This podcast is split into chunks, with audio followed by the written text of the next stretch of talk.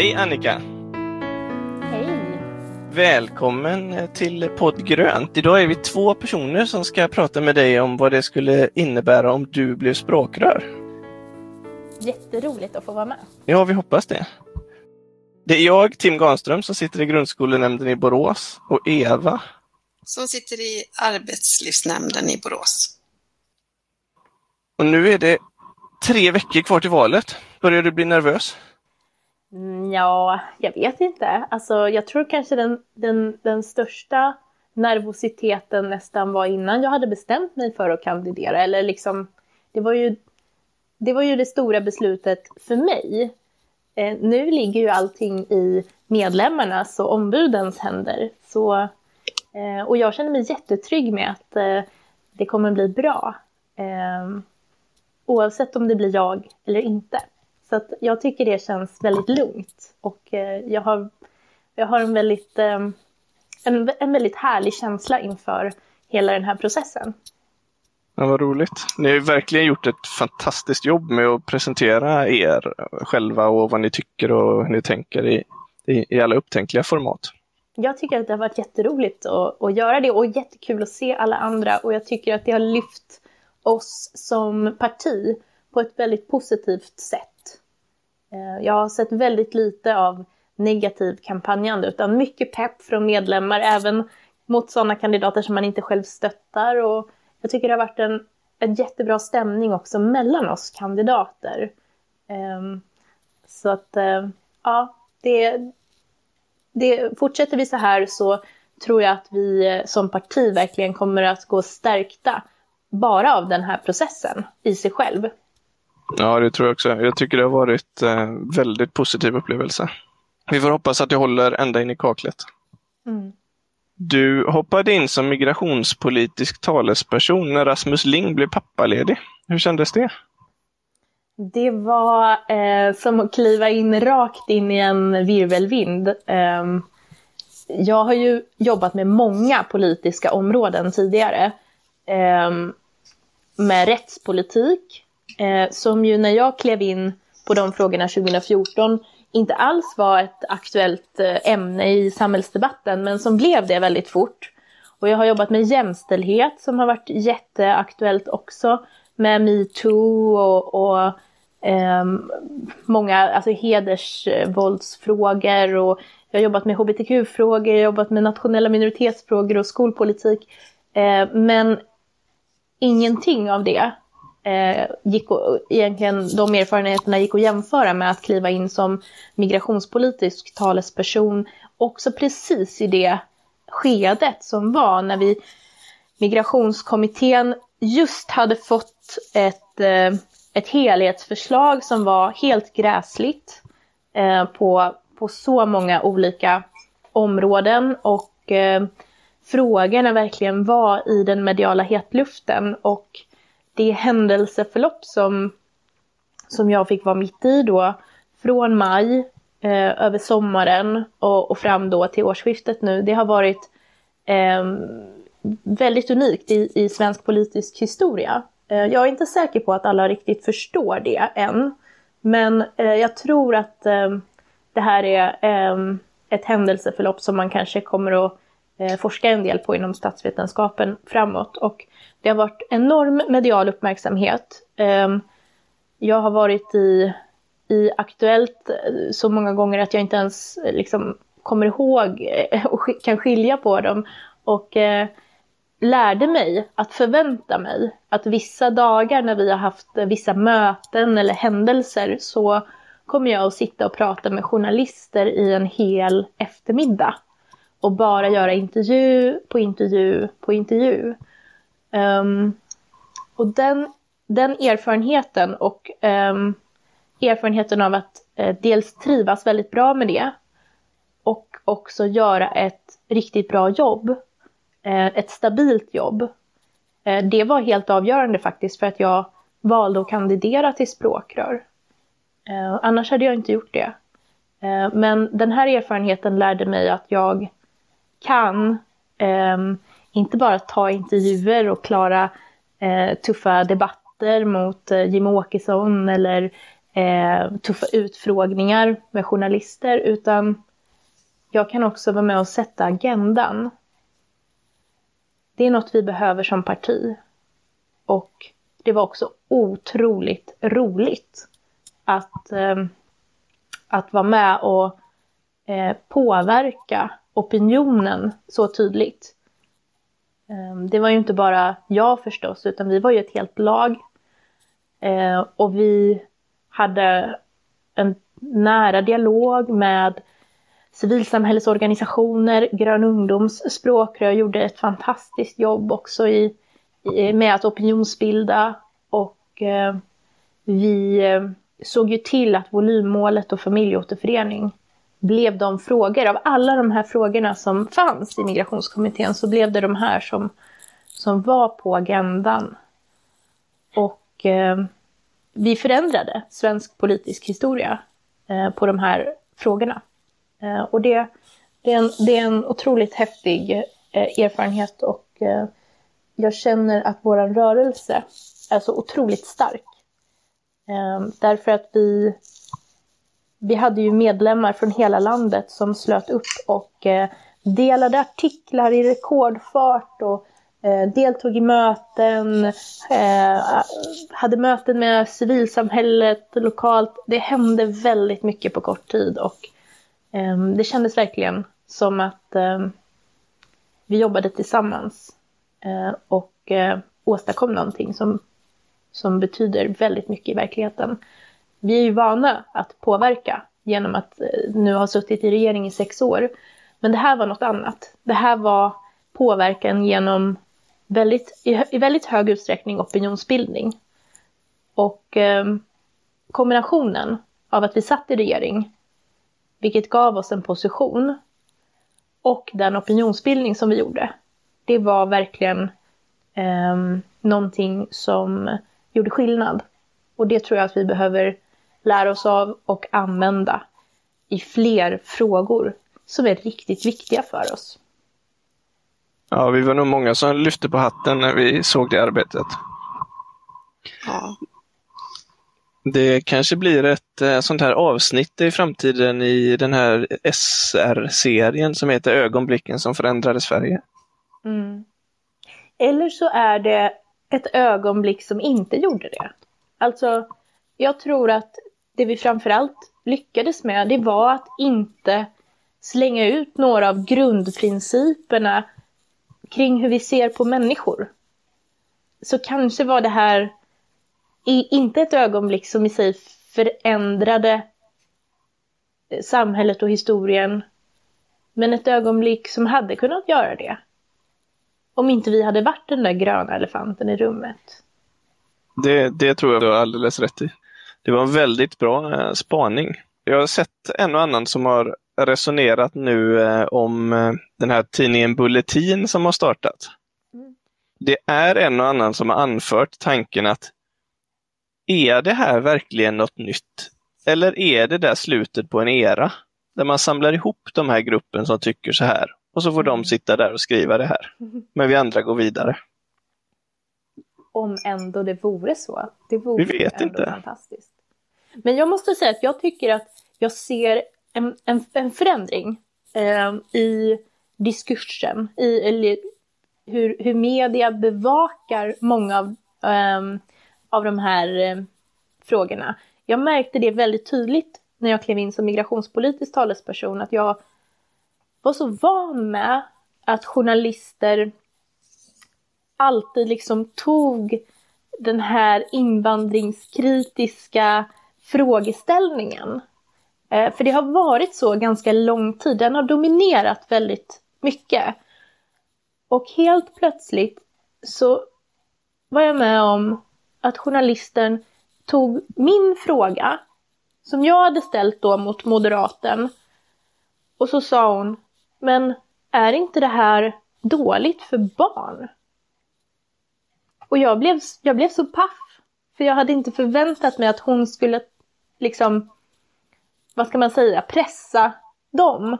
Eh, och jag tror att det, det är en följd av att under lång tid så såg man den här liksom eh, invandringskritiska eh, frågeställningarna som, eh, vad ska man säga, liksom underdog-perspektivet.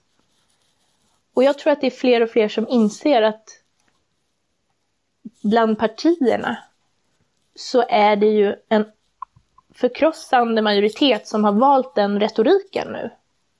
Och eh, det är våra frågor som verkligen behöver ställas. Jag var med också och gjorde en intervju med TV4. Och efter att eh, remissvaren kom på migrationskommitténs betänkande som handlade då om att eh, väldigt många remissinstanser ifrågasätter poängen med att gå från ett system där människor får permanenta uppehållstillstånd eh, till att de får väldigt korta tidsbegränsade uppehållstillstånd. Och jättemånga remissinstanser har ju anfört då samma kritik som vi har gjort under jättelång tid. Att det här är, är, är ganska poänglöst eh, för att uppnå, eh, om man vill uppnå ett minskat antal människor som stannar i Sverige, men får väldigt stora kostnader för samhället och individerna. Eh, och så sa då kommentatorn eh, i TV4 att, att Miljöpartiet, som ju har förstått det här, eh, de vill inte det. Och jag menar, det, det var liksom, det, det, det, det är häftigt att, att få vara med så pass länge att man får se en sån här vändning. Eh, och jag hoppas ju att det är det. Jag hoppas ju det.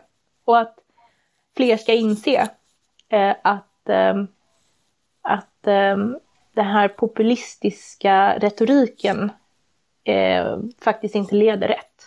Utan man måste faktiskt titta lite på fakta och konsekvenser.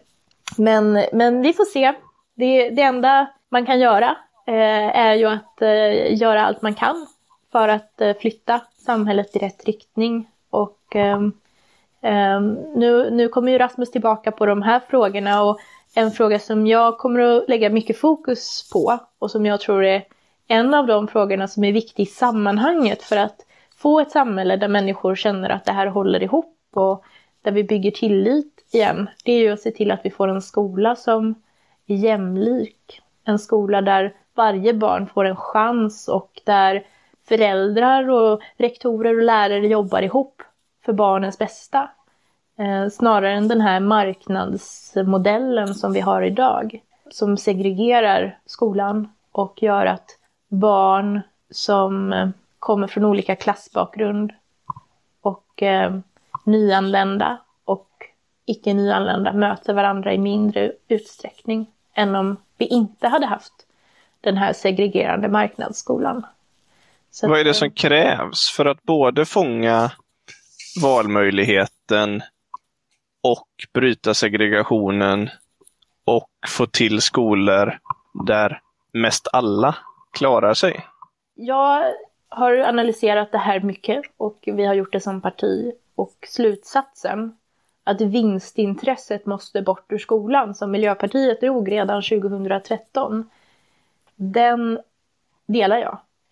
Ju mer jag ser konsekvenserna av den här vinstjakten och eh, hur det har lett till ett eh, totalt marknadssystem i skolan, desto mer övertygad blir jag om det.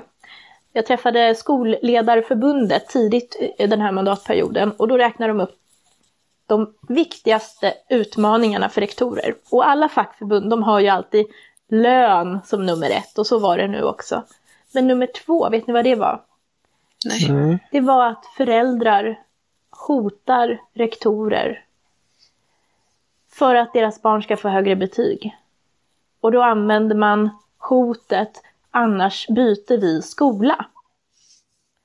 För då förlorar skolan omgående hela skolpengen. Det här kan man göra från en dag till en annan.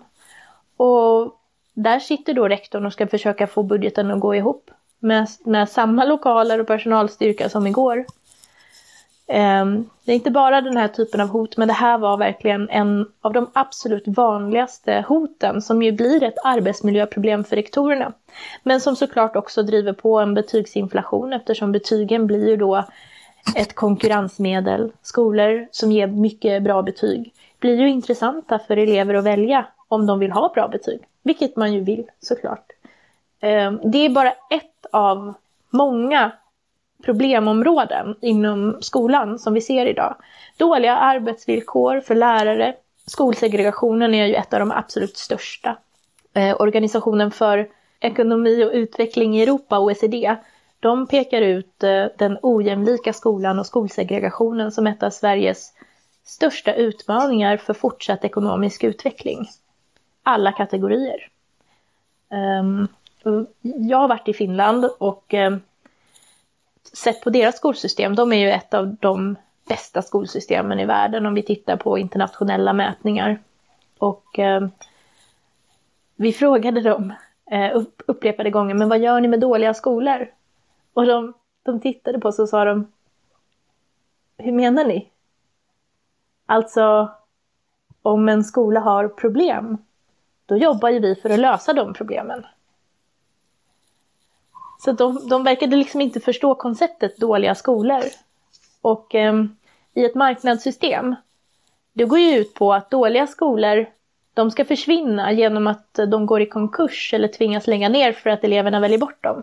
Men ärligt talat, det är inte hållbart eh, att inte försöka lösa de problem som finns. Att ha ett system som bygger på att, att eh, skolor ska gå i konkurs. Eh, och på så sätt får vi en, en ett bra skolsystem.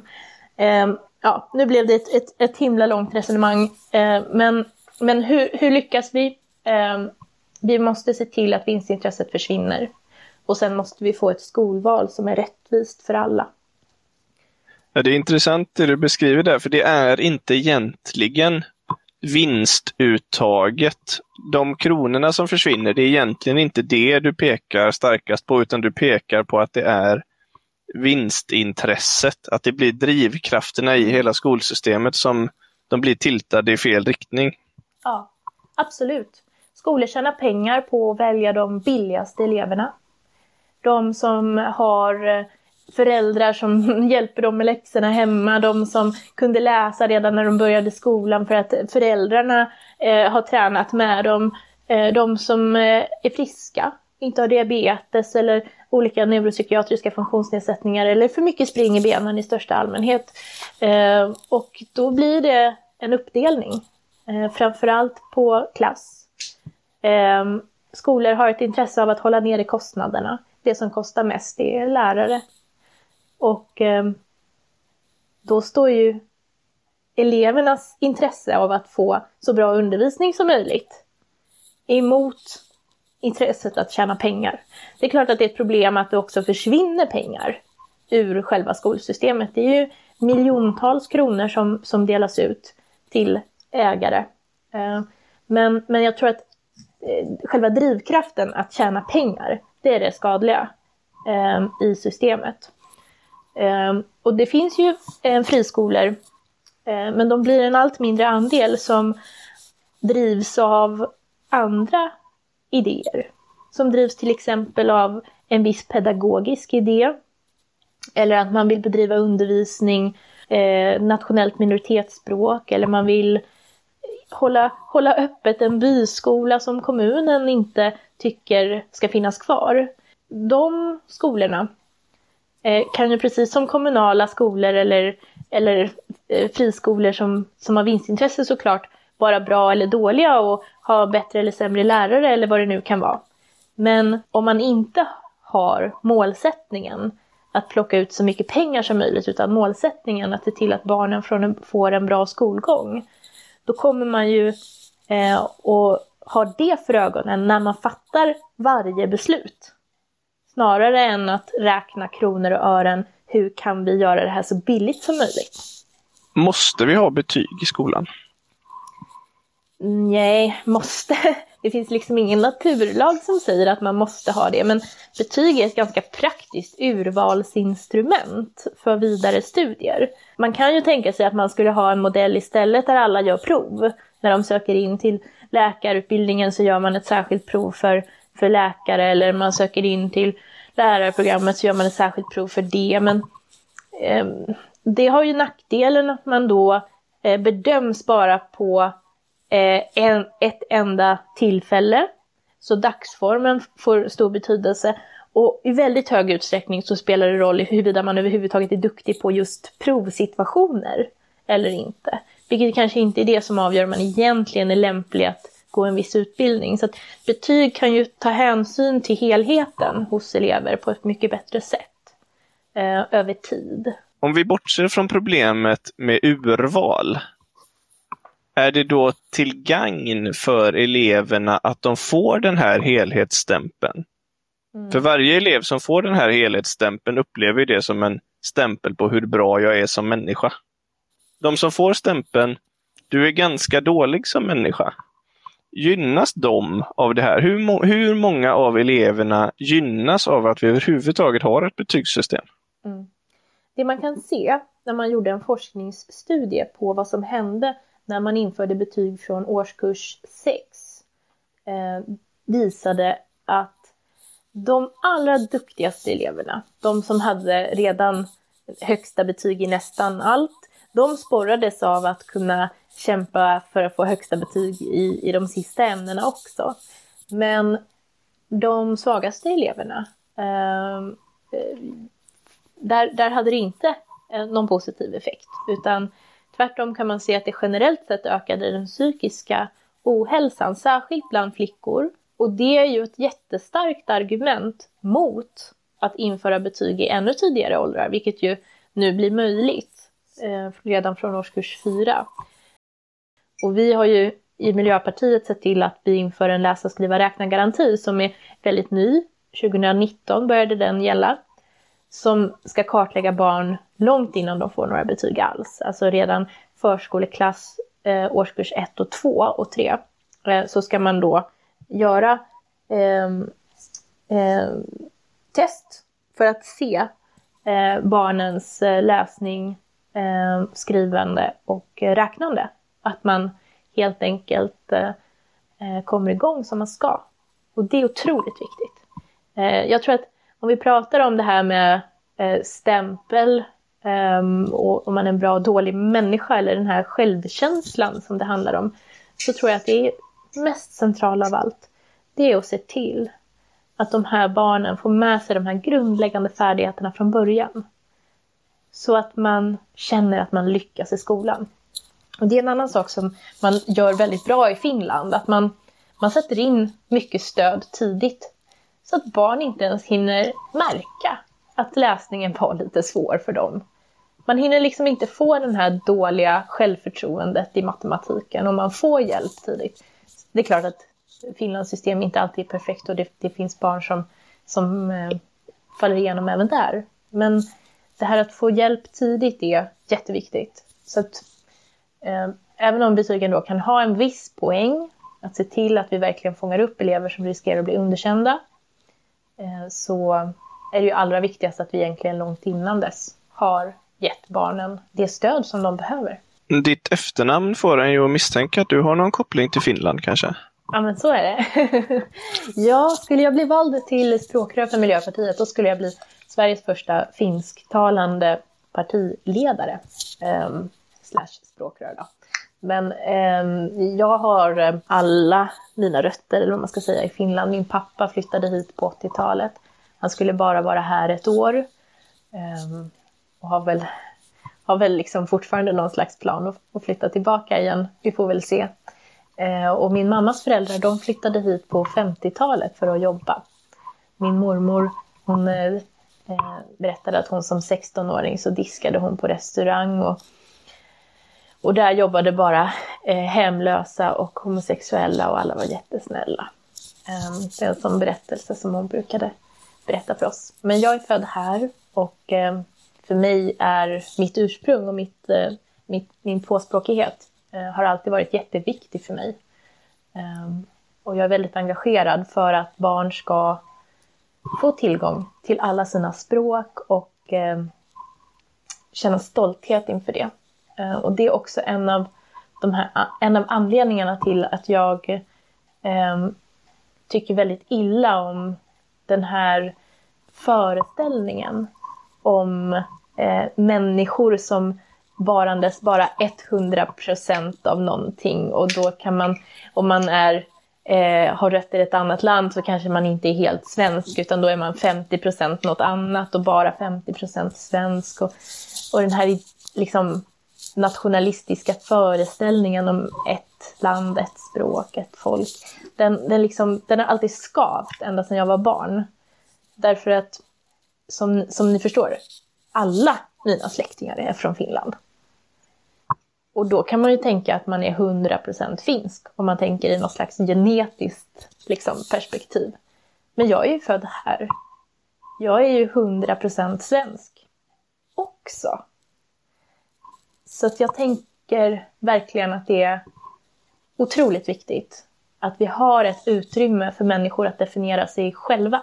Och det var därför som jag eh, reagerade väldigt starkt när, när Björn Söder från Sverigedemokraterna sa det att, att eh, man kan inte vara både jude och svensk, eller same och svensk. Det där, min uppfattning är att det där måste varje människa kunna definiera själv och på samma sätt som man kan vara både moder och dotter så kan man ha flera identiteter kopplat till nationalitet. Vi får hoppas att de där resonemangen eh, parkeras i en eh, ensamhet i Bulletin. Eller hur? Sa du att det var din mormor som hade jobbat på den där restaurangen mm. med bara homosexuella och vad sa du? Hemlösa. I Hemlösa. Så, sa hon. På, på 50-talet? Ja, precis. Jag vet inte om det är sant, men, men så brukade hon berätta. Vad, vad är din vad är liksom din uppväxt med eh, resonemang om homosexualitet? Då? Hon måste ju varit en unik, eh, eh hon var inte mormor då på 50-talet förstås, men hon måste ju haft ändå en unik erfarenhet.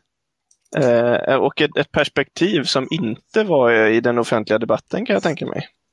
Ja, precis. Jag intervjuade faktiskt henne för ett skolarbete och eh, min upplevelse av min mormor är att hon var en otroligt snäll människa.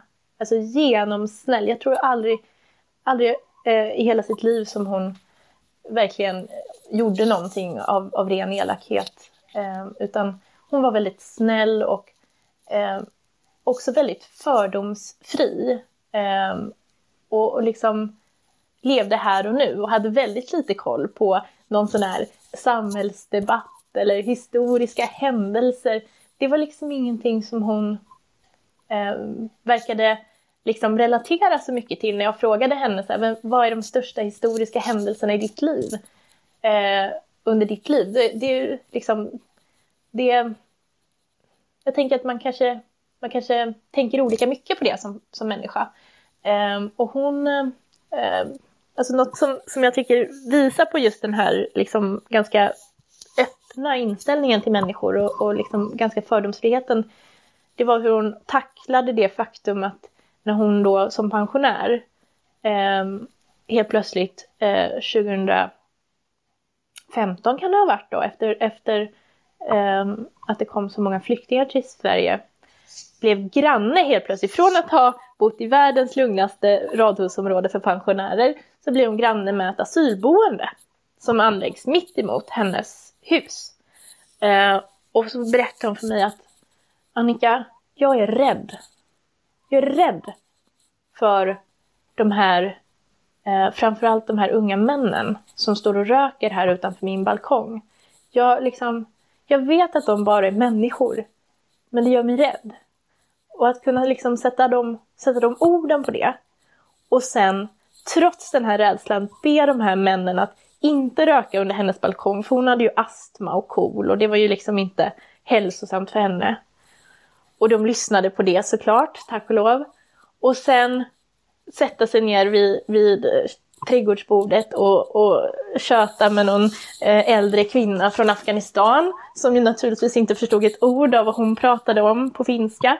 Och hon förstod ju naturligtvis inte ett ord av vad den här kvinnan pratade om eh, på antagligen då Dari eller vad det kan ha varit. Och liksom samla kläder till de här barnen, en ensamkommande pojke som hade kommit med sin storebror han eh, var sju år. Han fick min lillebrorsas gamla barnsyxdagskalas och liksom kramade henne. Nu, nu hoppar ditt ljud. Oj, förlåt.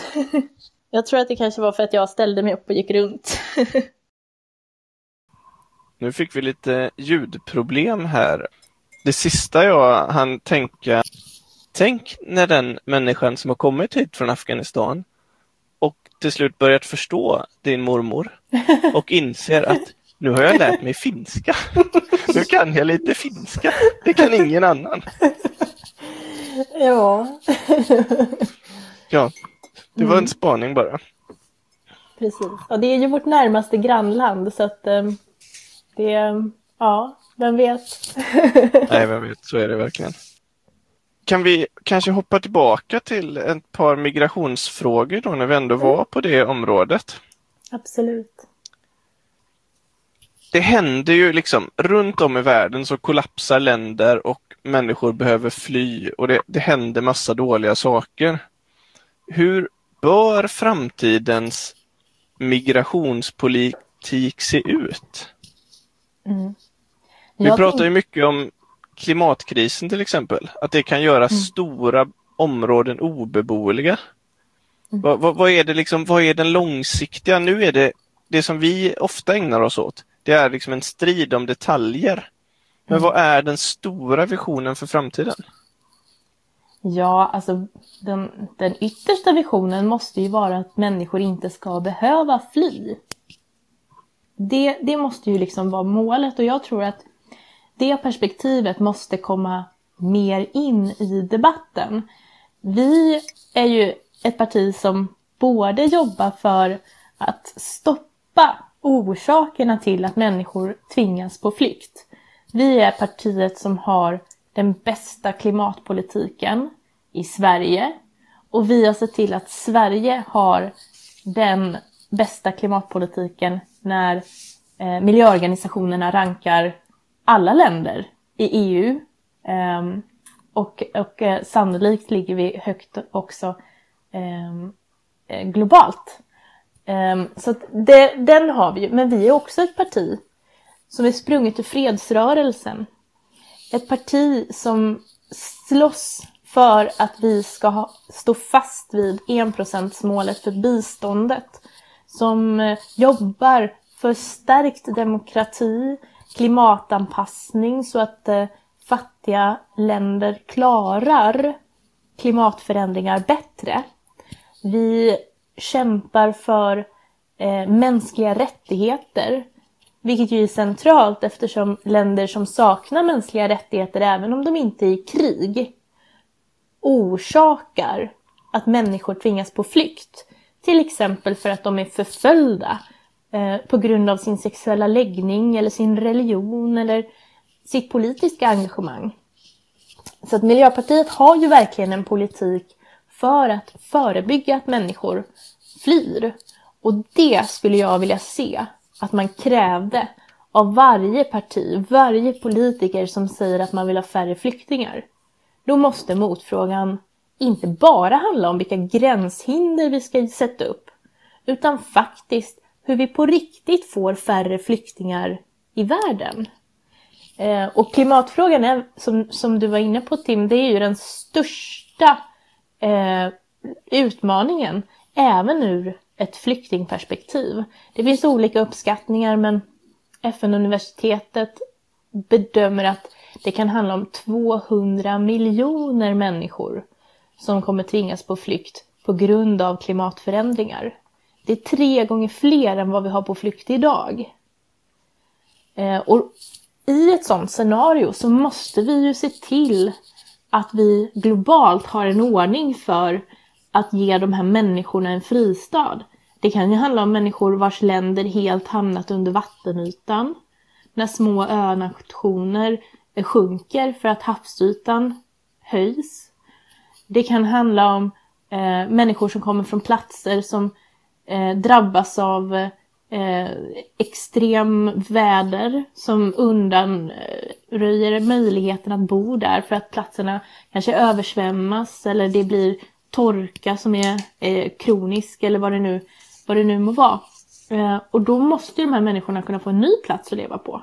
Och jag tror att om vi ordnar det gemensamt, globalt, på ett, på ett liksom fredligt och strukturerat sätt, så kan vi både förebygga krig och konflikter och se till att vi minskar mänskligt lidande. tänk om fredspolitiken kunde ta det utrymme som migrationspolitiken har tagit de senaste mm. tio åren. Eller hur? Verkligen. Eller klimatpolitiken, eller både och. Ja. Borde vi ha en fredsminister? Ja, alltså, jag tänker väl att utrikesministern är fredsministern ytterst. Um, men um, så, att, så att man kan ju tänka sig att man skulle ha det namnet uh, för all del. Um, men uh, våran utrikespolitik är ju väldigt mycket en politik för fred och där ingår ju inte minst biståndspolitiken förstås också.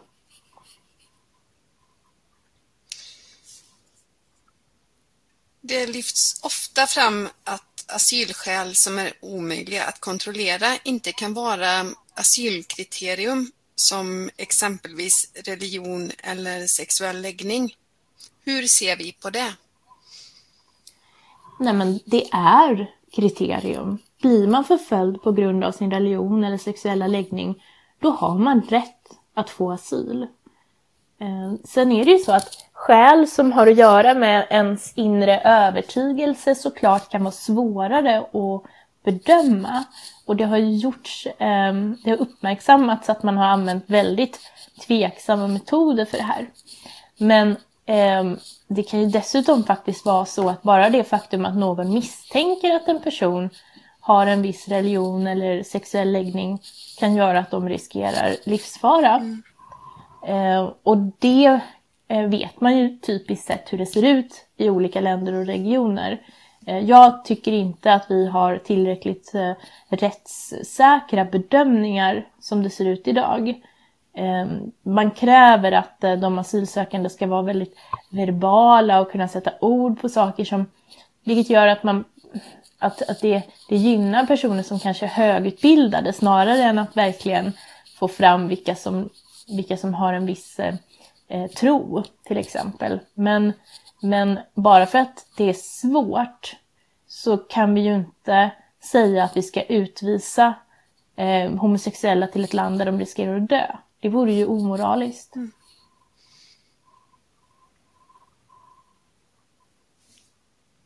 Hör frågorna om arbetskraftsinvandring också till migrationspolitiken eller ligger de på någon annan? Ja, nej men det gör de. Eh, de har inte varit lika mycket i ljuset de här senaste månaderna som jag har jobbat. Eh, det beror på att det finns en utredning just nu som tittar på arbetskraftsinvandringen och missbruk och som tittar på de här eh, kompetensutvisningarna när människor har blivit utvisade för att arbetsgivaren för tre år sedan gjorde något litet fel med semesterdagar eller, eller hade några kronor för låg lön. Ehm, och den utredningen kommer presentera sina första förslag redan nu i, i februari. Eh, så de frågorna kommer vara mycket på tapeten framåt. Det är ju två olika frågor där. Vi har kompetensutvisningarna som ingen kan förstå varför vi håller på med. Mm. Eh, så den kan man ju misstänka att den kommer lösas med den här utredningen då. Har du läst Elinor Torps arbete som heter Vi i skuggorna? Ett Sverige du inte känner till? Jag har den, den boken, men jag har inte hunnit läsa den ännu.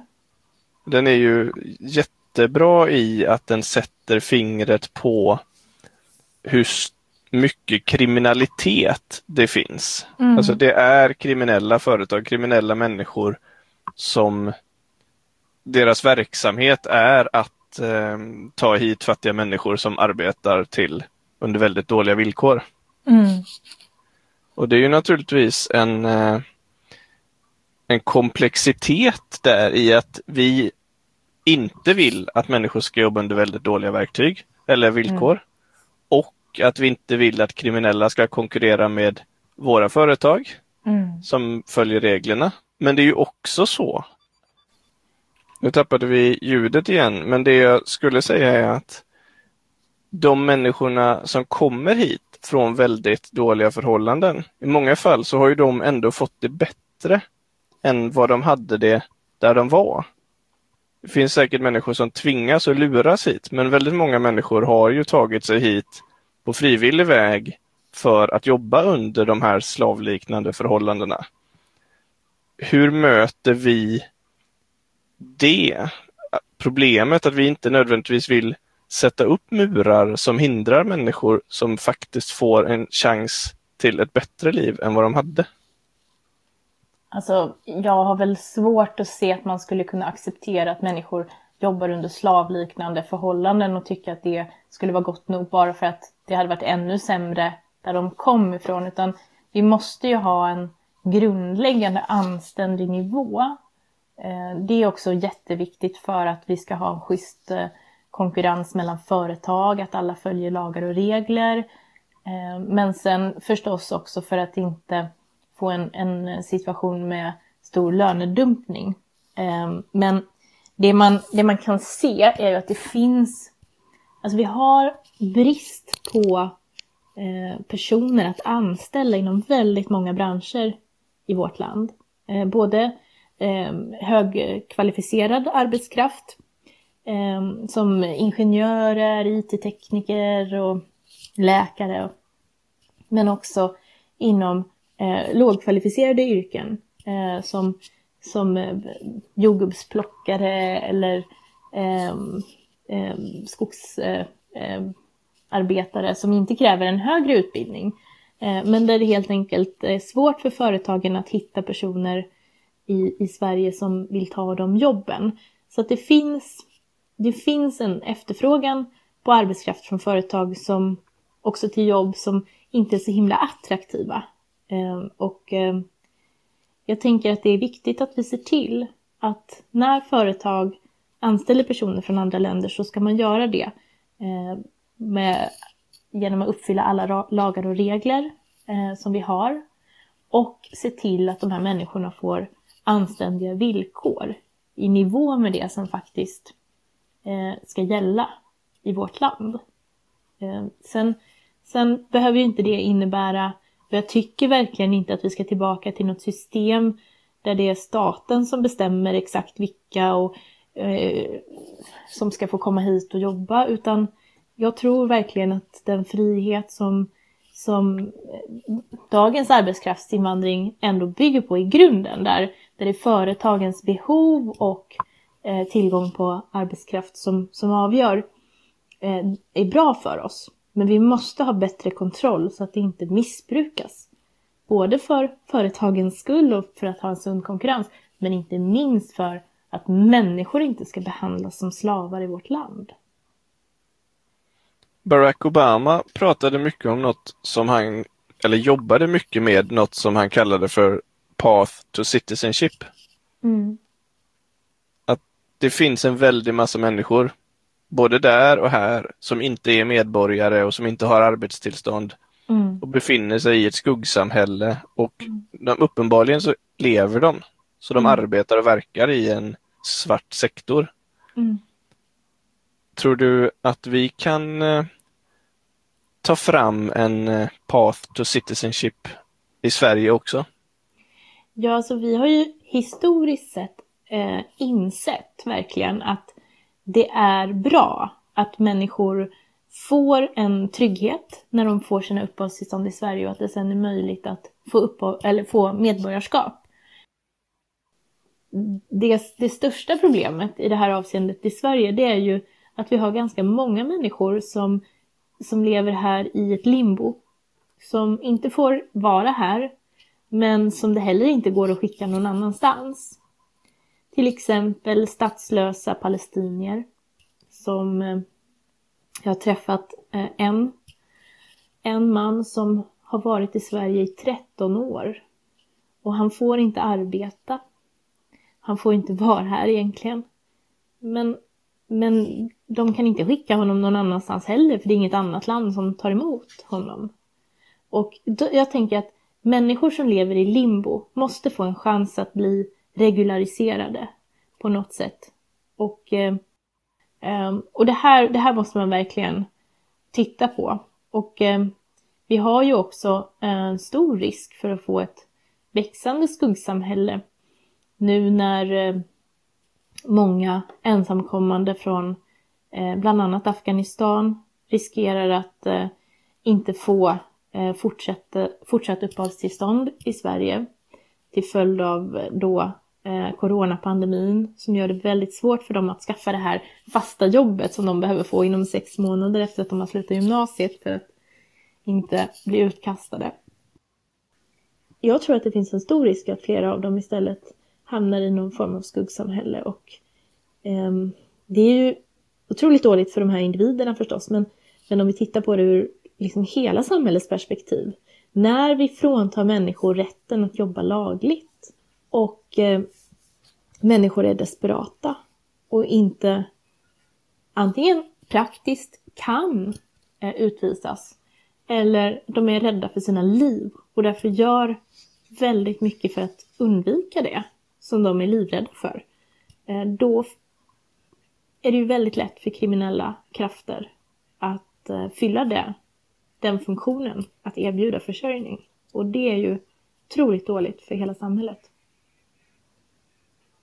Ja, det är ju de facto så att för många är det bättre att jobba svart eller vara prostituerad eller vara kriminell i Sverige än att vara i Afghanistan.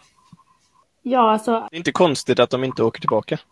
Nej, verkligen inte. Eh, och Miljöpartiet, vi har ju tagit ett beslut på vår kongress att vi inte delar den här bedömningen att det skulle vara säkert för människor att, att tvångsutvisas dit i den utsträckning som Sverige gör.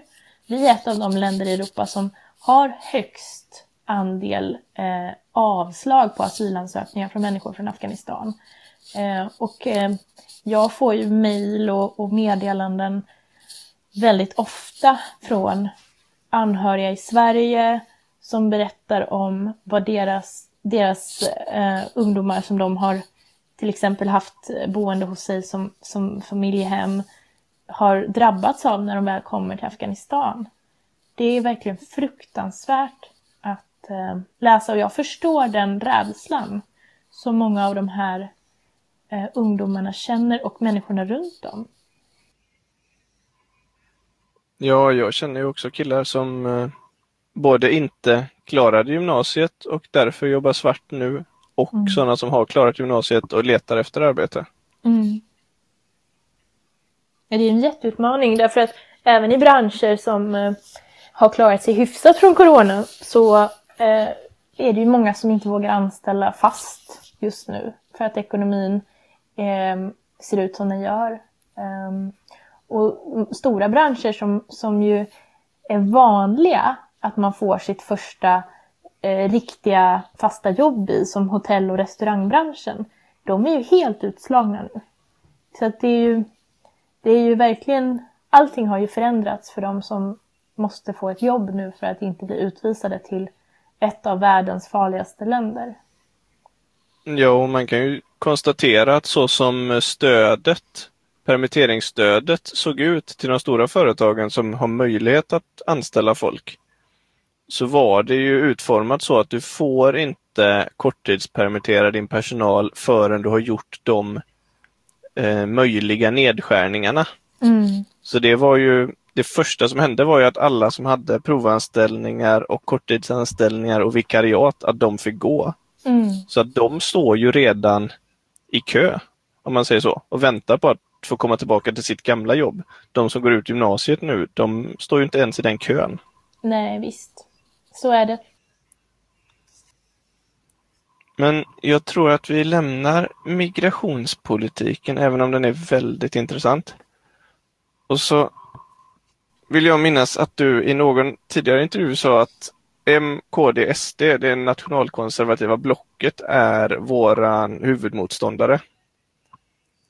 Det Bety låter sannolikt att jag har sagt det. Mm. Du känner dig inte främmande för det påståendet i alla fall. Men betyder det också att du stänger dörren för att samarbeta med dem? Ja. På nationell nivå har Moderaterna och Kristdemokraterna flyttat sig väldigt nära Sverigedemokraterna. Eh, inte bara i migrationspolitiken utan i kulturpolitiken där man eh, har övergivit eh, eh stödet för Eh, ett eh, grundlagsskyddat eh, oberoende public service. I jämställdhetspolitiken och i inte bara sakinnehållet utan också de har också anammat ett väldigt populistiskt förhållningssätt till hur man driver politik. Tidigare var ju framförallt Moderaterna tillsammans med Socialdemokraterna Sveriges två statsbärande partier. Och överenskommelsen med Moderaterna kunde man lita på. Men här har någonting hänt.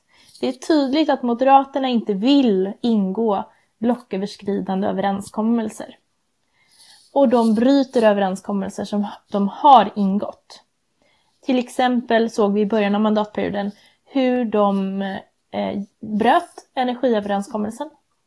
Trots att eh, den följdes till punkt och pricka så ångrade de sig. Och det tror jag handlade väldigt mycket om en mer populistisk eh, approach till hur man bedriver politik. Eh, klimatpolitiken är ju ett annat område där de för all del alltid har varit bedrövliga.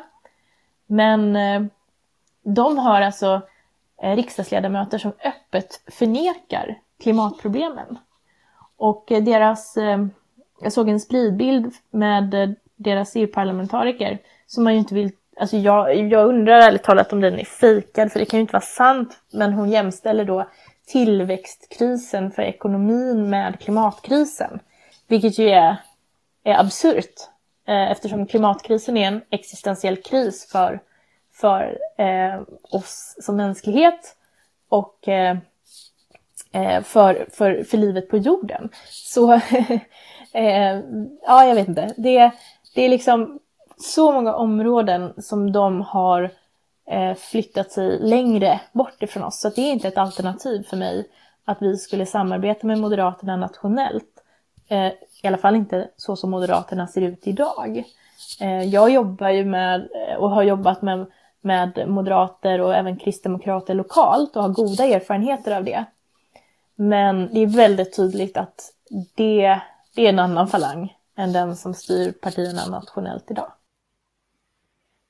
Ja, jag kan väl uppleva det likadant lokalt här. Vi har ju väldigt gott samarbete får man säga med Moderaterna i grundskolenämnden i Borås. Mm. Men det är ändå härifrån Moderaternas främsta klimatförnekare kommer.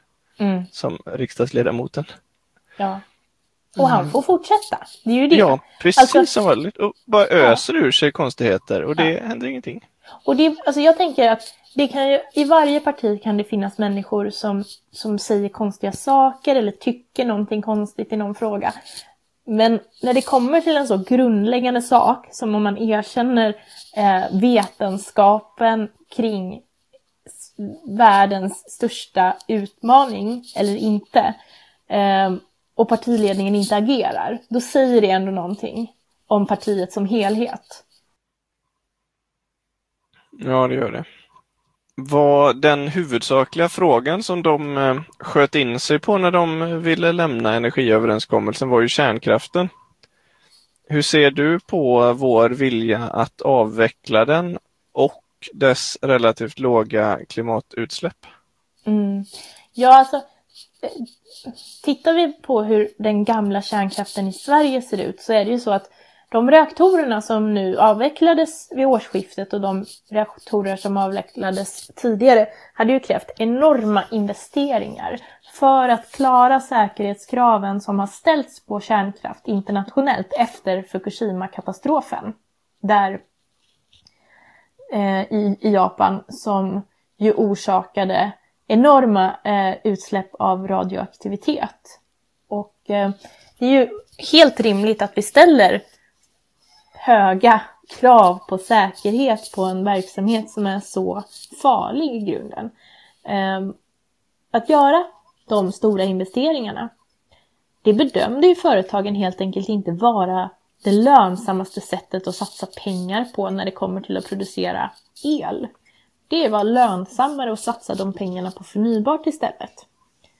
Och när vi står mitt i en, en klimatkris där vi måste fasa ut energi från eh, kol, olja och fossilgas, då behöver ju pengarna användas på det bästa möjliga sättet. Och då är förnybart bäst. Sen eh, så finns det ju en rad nackdelar med kärnkraft utöver eh, diskussionen som handlar om växthusgasutsläpp.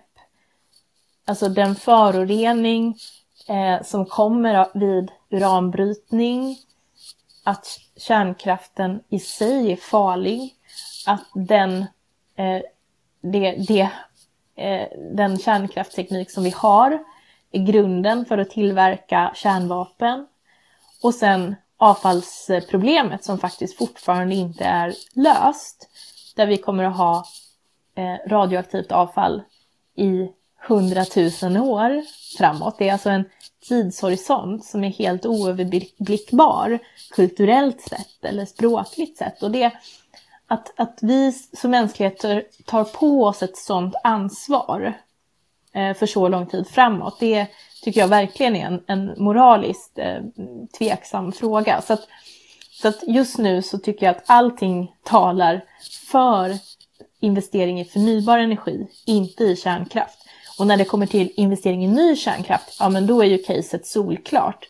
Eh, vi kan inte vänta så lång tid som det skulle ta att forska fram någon, eh, någon verklig liksom, fjärde generationens eh, kärnkraft eller, eller ens så lång tid som det faktiskt har tagit att bygga kärnkraftverk med den teknik som vi har idag.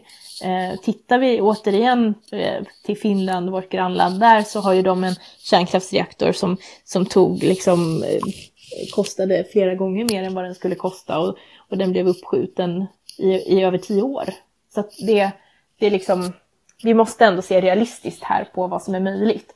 Eh, och det gäller även de som älskar kärnkraft från början. Att just nu så är inte det rätt teknologi att satsa på, utan istället förnybart och vi måste satsa på att elsystemet anpassas till förnybart så att vi eh, klarar av de effektutmaningar som kommer med eh, en hög andel sol och vind. Vad tror du om biobränslen? Ja, alltså biobränslen kommer att ha en, en viktig roll, inte minst eh, i övergången från fossilt. Men det är viktigt att, att inse att när vi bränner biomassa så skapas det koldioxid. Och tanken varför biobränslen räknas som fossilfria, det är ju för att kolcykeln för biobränslen, alltså tiden som det tar från att den släpps ut till att till exempel nya träd eller, eller eh, energigrödor växer upp är så pass kort jämfört med då fossil olja som ju, vi pratar miljontals år. Eh, att att man, man ser att det här blir ett kretslopp som, som blir plus minus noll på slutet. Nu är vi i ett läge där vi har väldigt lite tid på oss att få ner växthusgasutsläppen till netto noll.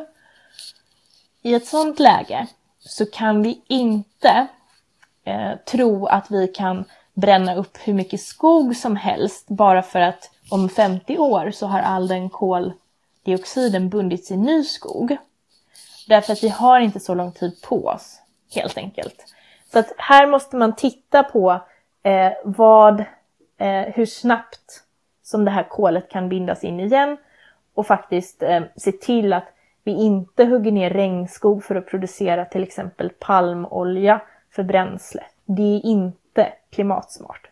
Det är inte eh, acceptabelt utifrån att vi också är mitt, ut, mitt i eh, en massutrotning av arter.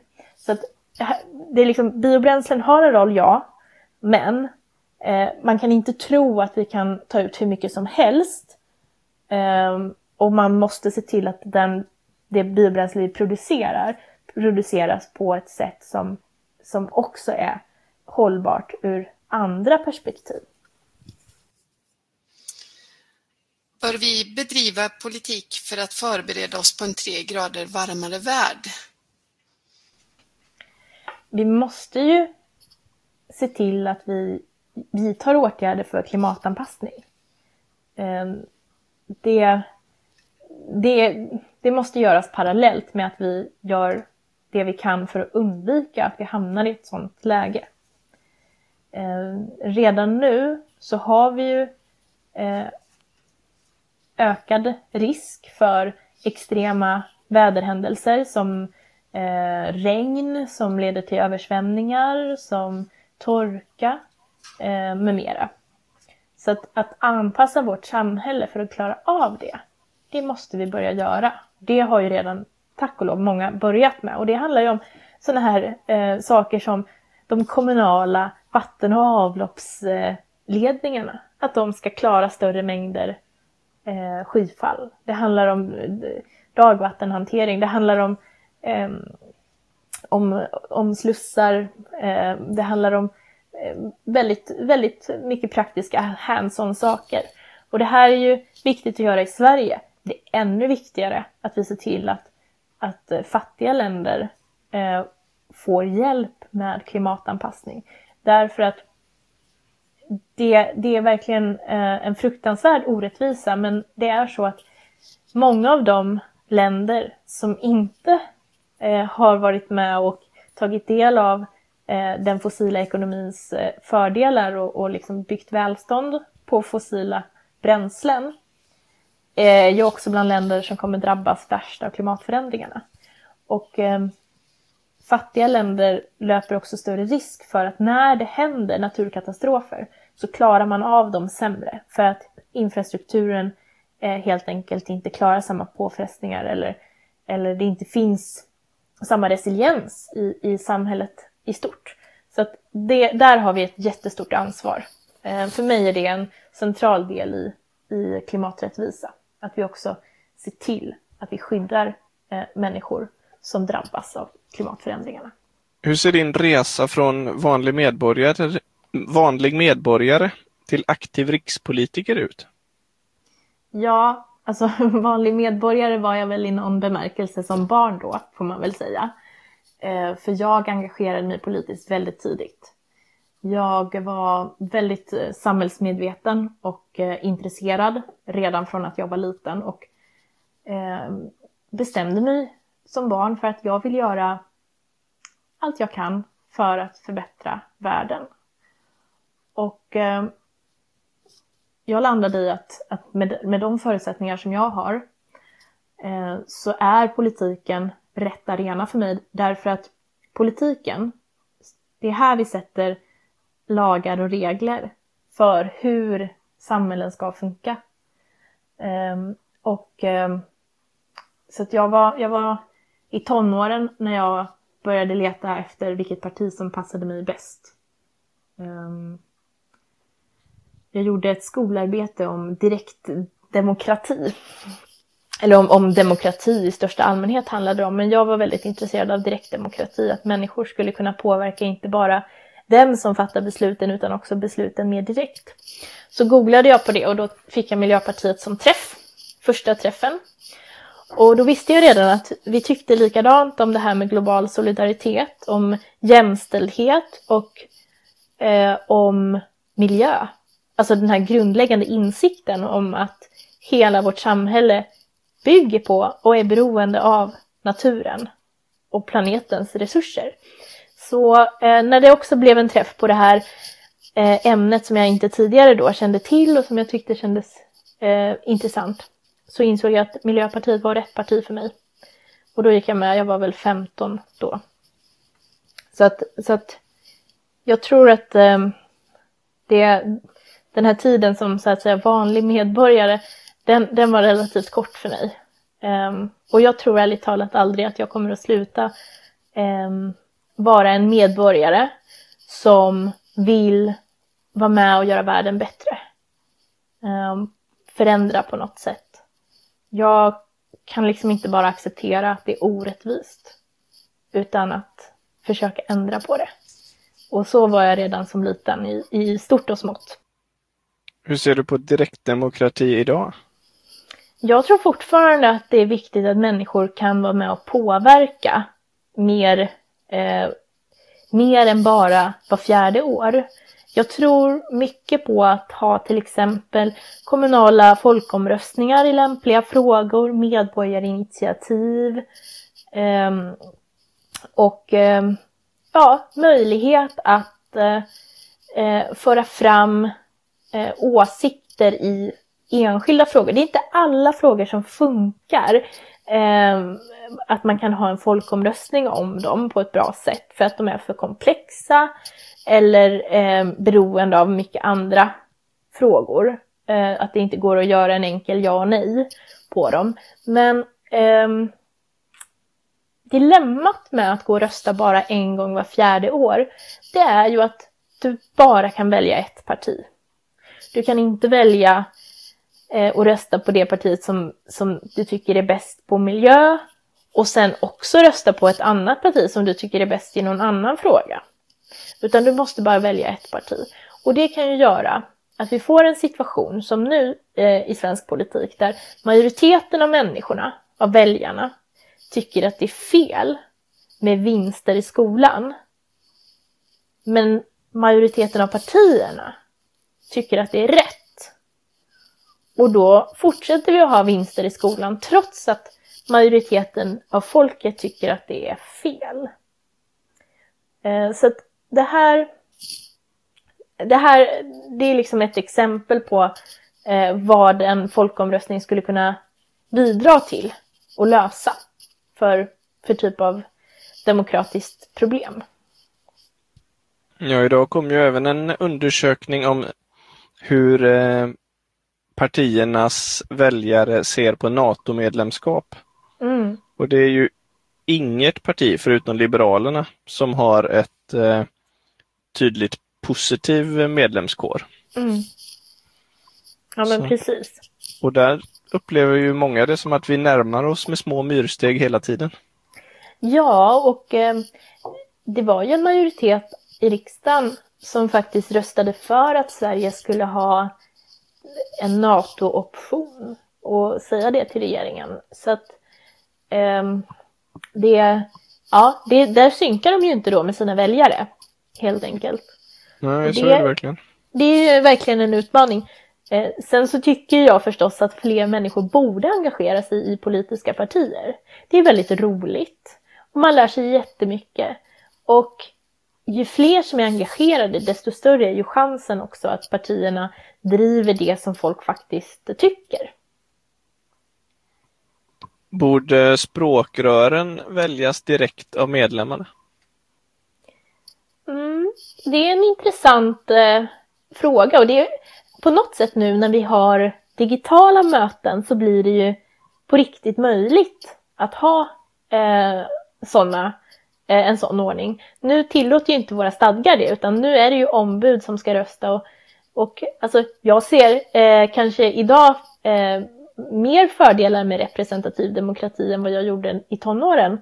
Eh, det, finns, det finns fördelar med det också, att det blir, eh, det blir svårare att kuppa eller liksom eh, så. Eh, men eh, jag utesluter faktiskt inte att det skulle kunna vara en bra idé eh, så småningom. Eh, Men jag tror att man måste verkligen överväga hur man gör en sån sak. Eh, så att det inte blir så att till exempel eh, väldigt många personer som egentligen inte alls tycker eh, som Miljöpartiet går med i partiet och så väljer de ett språkrör som, som inte alls står för vår politik. Alltså sådana scenarier, det blir ju lite svårare när vi har ett system med ombud helt enkelt. Vad tror du om att språkrören skulle kunna väljas i par? Ja, historiskt har man ju ofta valt språkrören i par och jag tror att det i grunden är eh, en bra idé att man väljer, väljer båda samtidigt. Jag tror att det finns stora fördelar med det, både att man kan få ett par som kompletterar varandra och att man kan välja dem, att man inte måste tänka att den man väljer nu, det viktigaste kriteriet är att det ska vara någon som passar med just det manliga språkröret som vi har för tillfället, utan att det blir en större liksom, frihet där i hur man kan tänka. Eh, men, eh, men att tänka sig att man måste ställa upp i par, det, det tycker jag eh, det är att gå för långt. Eh, Jag tycker fortfarande att man ska väljas eh, på ett eget mandat. Men jag kan se fördelar med om man kan tajma det så att det är samtidigt. Men det, det går ju inte att bestämma att det måste vara så förstås.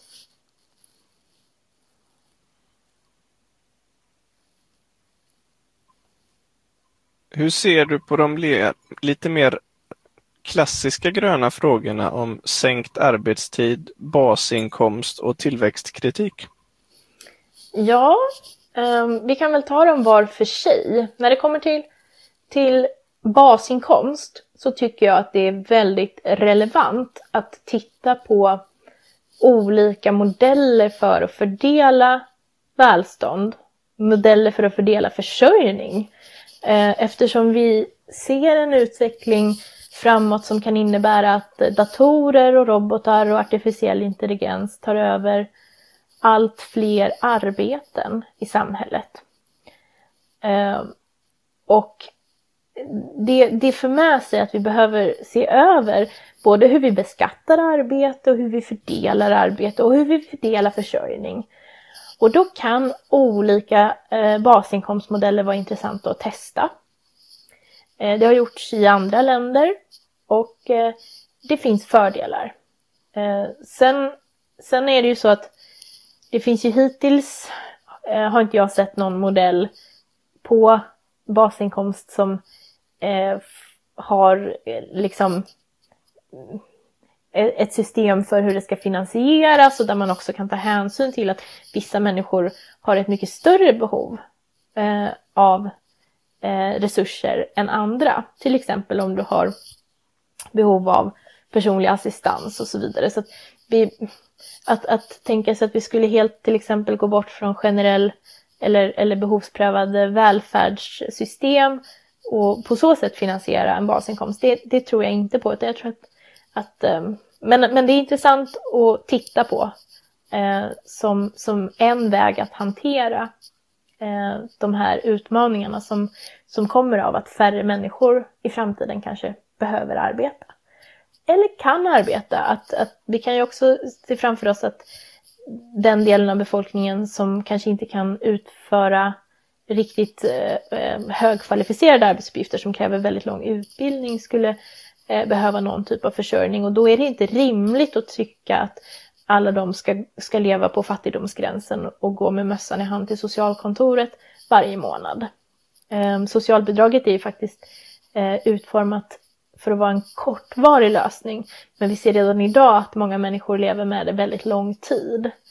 Eh, och vi ser också hur personer som blir eh, sjuka när de är unga eh, döms till ett liv i fattigdom i praktiken. Så att, så att vi har en hel del utmaningar och jag tror att steg ett, alldeles oavsett, det är det som Miljöpartiet har som politik, att vi ska slå ihop eh, de här eh, försäkringssystemen eh, till en. Det tror jag är ett otroligt viktigt första steg, alldeles oavsett, för att människor inte ska hamna mellan stolarna. Duger det som svar på en, på en jättestor fråga?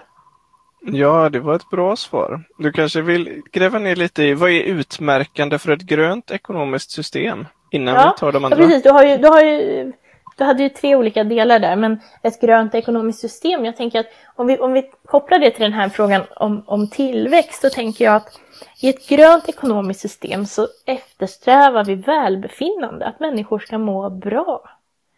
Um, inte något ekonomiskt tillväxtmått.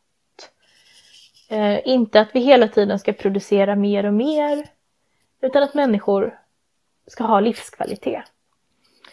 Och eh, jag tänker att det, det också eh, kännetecknas av en hög grad av frihet i det ekonomiska systemet, därför att vi litar till människor. Och vi tror att människor vill och kan göra kloka val och, och eh, vill eh, bidra till sina samhällen. Eh, vi tror på att människor eh, startar företag eller föreningar eller på olika sätt engagerar sig och det finns liksom en frihet i ett sådant ekonomiskt system. Men det är också ett, eh, ett ekonomiskt system där vi tar hand om de som är svaga. Det är liksom Eh, jag tror faktiskt att Miljöpartiet idag är det enda partiet för väljare som i grunden är socialliberaler. Eh, som både vill ha eh, liksom fokus på individers rättigheter och möjligheter samtidigt som man vill ha bra trygghetssystem där vi faktiskt eh, ser till att, att människor inte faller igenom. Eh, Liberalerna har ju helt lämnat det eh, nu. Och eh, eh, min uppfattning är ju att både Socialdemokraterna och Vänsterpartiet har en alldeles för hög tilltro till att staten och systemen ska klara eh, liksom alla problem. Eh, vi ser ju individen också i de här systemen och ser när det fallerar och vi är inte nöjda med att det blir bra för 95 procent utan det ska bli bra för de som, som, som är liksom mest utsatta också. Eh, så att, ja, det, det, är väl, det är väl så jag kort skulle sammanfatta vad, vad det är. Och såklart, det, det mest grundläggande som jag inte ens sa och som inte borde behöva sägas, det är ett, det är ett ekonomiskt system inom ramen för planetens gränser. Det är det, det, det allra mest grundläggande. Vi lånar inte av våra barn. Vi förstör inte livsmiljöer för andra arter. Vi, vi stoppar massutrotningen och ägnar oss mer åt att eh, ha en, en cirkulär ekonomi än att hela tiden bryta nytt och slänga på soptippar. Eller bränna. Då är frågan bara, vad tror vi om normalarbetstiden? Mm. Alltså historiskt sett så har det ju varit väldigt naturligt att när fabrikerna har blivit mer effektiva och vi har kunnat eh, hitta på eh, lösningar för att göra samma sak på kortare tid så har människor fått mer fritid. Och eh, det tycker jag i grunden är en klok prioritering.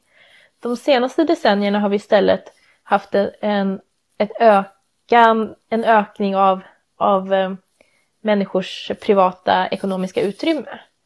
Eh, att man helt enkelt har fått högre lön istället för kortare arbetstid. Och det, eh, det, det tittar vi på hur många av dem som idag har den typen av jobb som har förhåller sig till någon slags normalarbetstid överhuvudtaget. Så, eh, så generellt sett så tror jag att människor har mer brist på tid än eh, längtan efter högre lön. Och tittar vi ur ett miljömässigt perspektiv så är det också eh, en utmaning att när människor får ett ökat ekonomiskt utrymme så ökar flygresandet och man köper fler prylar Eh, och belasta miljön mer. Ehm, men sen har vi också ett dilemma, flera dilemman om vi skulle sänka arbetstiden, normalarbetstiden. Dels alla de människor som inte ens idag har någon normal arbetstid utan som, som lever i en gigekonomi med total otrygghet. Människor som kanske förhåller sig till normalarbetstiden men har så lite lön att, att det skulle inte funka ekonomiskt att gå ner i arbetstid. Man skulle snarare behöva gå upp i arbetstid och få jobba heltid. Um, det, alltså, här måste vi ju Alltså det är ju en jämlikhetsutmaning i grunden, men som komplicerar eh, sänkningen av normalarbetstiden. För, förstås. Eh, sen, tror ju, sen har vi också problemet eh, att vi har brist i många yrken. Alltså vi har för få sjuksköterskor, för få lärare. Eh, och bara för att nämna ett par samhällsviktiga yrkesgrupper. Ehm, och här tänker jag att ehm, eftersom arbetsmiljön är en av de vanligaste orsakerna att människor lämnar de här yrkena och att vi har Sist jag kollade tror jag det var ungefär 10 000 sjuksköterskor som jobbar med något helt annat i, um, än att vara sjuksköterskor. Så, så, skulle man ju kunna tänka sig att sänker vi arbetstiden så är det många som vill komma tillbaka. Men jag tror att vi, vi som är ett parti som vill sänka arbetstiden eh, till 35 timmar i veckan gick vi val, till val på. Eh, vi måste faktiskt utveckla svar på de här utmaningarna som påverkas av en sån reform. eh, och se till att vi inte eh, gör redan ekonomiskt utsatta grupper på arbetsmarknaden ännu fattigare. Det kan inte vara eh, liksom en grön lösning. Och det tror jag inte heller att det vår kongress vill. Men jag skulle nog säga att det här har varit en fråga där kongressen många gånger har röstat för att men vi ska driva kortare arbetstid. Men man har inte gjort så mycket med det sen. alltså, vi skulle behöva politikutveckla. Ja, det har ju, svårt, det har ju kongressen svårt att göra. Jo, men kongressen kan ju säga att vi ska göra det. Vi har, det gjorde ju kongressen när det kommer till social rättvisa, som, där vi ju faktiskt gjort ett jättejobb nu, som ska bli väldigt spännande att se vad, vart det landar när det kommer tillbaka till kongressen eh, i, i höst. Ehm. Den här frågan är ju inte jättelångt från frågan om social rättvisa om man tänker på perspektivet att man kanske delar på jobben. Absolut. Det är ju verkligen, eh, alltså de allra mest utsatta idag är de som inte får jobba alls. Eller att man får jobba men bara på timmar. Um, så att absolut, visst är det så. Det finns ju väldigt många fördelar alltså med kortare arbetstid. Så jag, jag, är väldigt, eh, alltså jag är i grunden eh, väldigt för. Men, men jag ser också de här utmaningarna och jag ser att vi skulle behöva ta tag i den här frågan på riktigt faktiskt. Eh, jag bedömer att vi kanske inte har gjort det. Ehm, utan det har mest varit någonting som vi, vi säger men sen så eh, kanske sen så händer det inte så mycket eh, med det. Men eh, det finns ju stora fördelar. Alltså tittar vi också nu på hur eh, den psykiska ohälsan orsakar sjukdom och frånvaro från, från arbete, utbrändheten både bland riktigt unga och äldre. Ehm, här har vi ju ett enormt samhällsproblem. Eh, och ehm, eh, att vara fler som delar på arbetsbördan kan ju vara en viktig pusselbit i det. Ja, det där med att ha ett sammanhang och ha ett arbete. Jag eh, funderar ju ibland på frågan om eh, beredskapsarbete att det kanske borde vara så att förvisso med dåliga villkor och låg lön, men alla som vill ha ett jobb, de kan gå och knacka på på beredskapskontoret och få ett jobb. Som gör ett jobb som gör nytta, men som vi inte hade tänkt anställa någon till att göra. Vi kanske inte hade tänkt bygga vandringsleder eller vad det nu är. Men nu gör vi det, för det är någon som vill ha ett jobb och då får den göra det. Ja, vi har ju den gröna jobbsatsningen där vi gör exakt det där. Vi ser till att vårda naturområden och, och rusta upp vandringsleder och så. Um, Fast vi gör väl inte det där i så mått att vem som helst kan gå dit och knacka på och nej. säga att imorgon vill jag ha ett jobb. Precis. Nej, men jag tror att det ligger mycket i det där och jag tror att människor, jag, jag håller med dig om, om det, att människor mår bra av att få... Och där tappade vi Annika igen. Men det finns åtminstone människor som mår bra av att arbeta. Det tror jag vi kan vara överens om. Ljudet brukar inte vara perfekt, men den här gången blev det ännu lite mindre perfekt och vi har tappat vissa delar. Men Annika hade så mycket intressant att säga så vi lovar att återkomma med fler avsnitt. Vi har bara börjat nosa på allt som hon har att dela med sig av. Tack Annika och tack Eva. Om någon har tråkigt kan ni sitta kvar och lyssna på lite eftersnack om hur de här poddarna kom till och till er övriga så säger vi tack och glöm inte att prenumerera i er poddspelare. Hör av er om ni undrar något eller om ni har förslag. Gilla poddgrönt på Facebook så ni inte missar några uppdateringar. Hej då! Har ni liksom startat det här projektet helt och hållet för språkrörsvalet? Ja, det kan man säga. Eh, jag, för några år sedan så spelade jag och Kenneth Ölund in, eller vi var faktiskt lite olika då också, som spelade in några poddar. Men vi, vi, vi fick liksom slut på tid. Vi hann aldrig med. Eh, och det kanske egentligen inte var så mycket att vi inte hade tid med själva poddandet, men vi hade liksom inte tid med efterarbetet. Så nu då, eh, jag blev lite trött på att varje gång man hörde några intervjuer med gamla språkrör, där varje gång man hörde någon i radion, alltså Lotta eller Birger eller Gustav och så här, så var det alltid en journalist som avbröt. Bara, ah, men hur tänker ni om det här? de hann liksom aldrig få säga något intressant. Så då började jag med att tänka att jag skulle intervjua de gamla språkrören i ett längre format. Men sen kom vi på att det är ju mer intressant att höra de potentiella språkrörskandidaterna, så då fick de gamla språkrören hamna på is lite. Men visst var det ni som gjorde den där intervjun? Jag tror, var det med Birger Schlaug?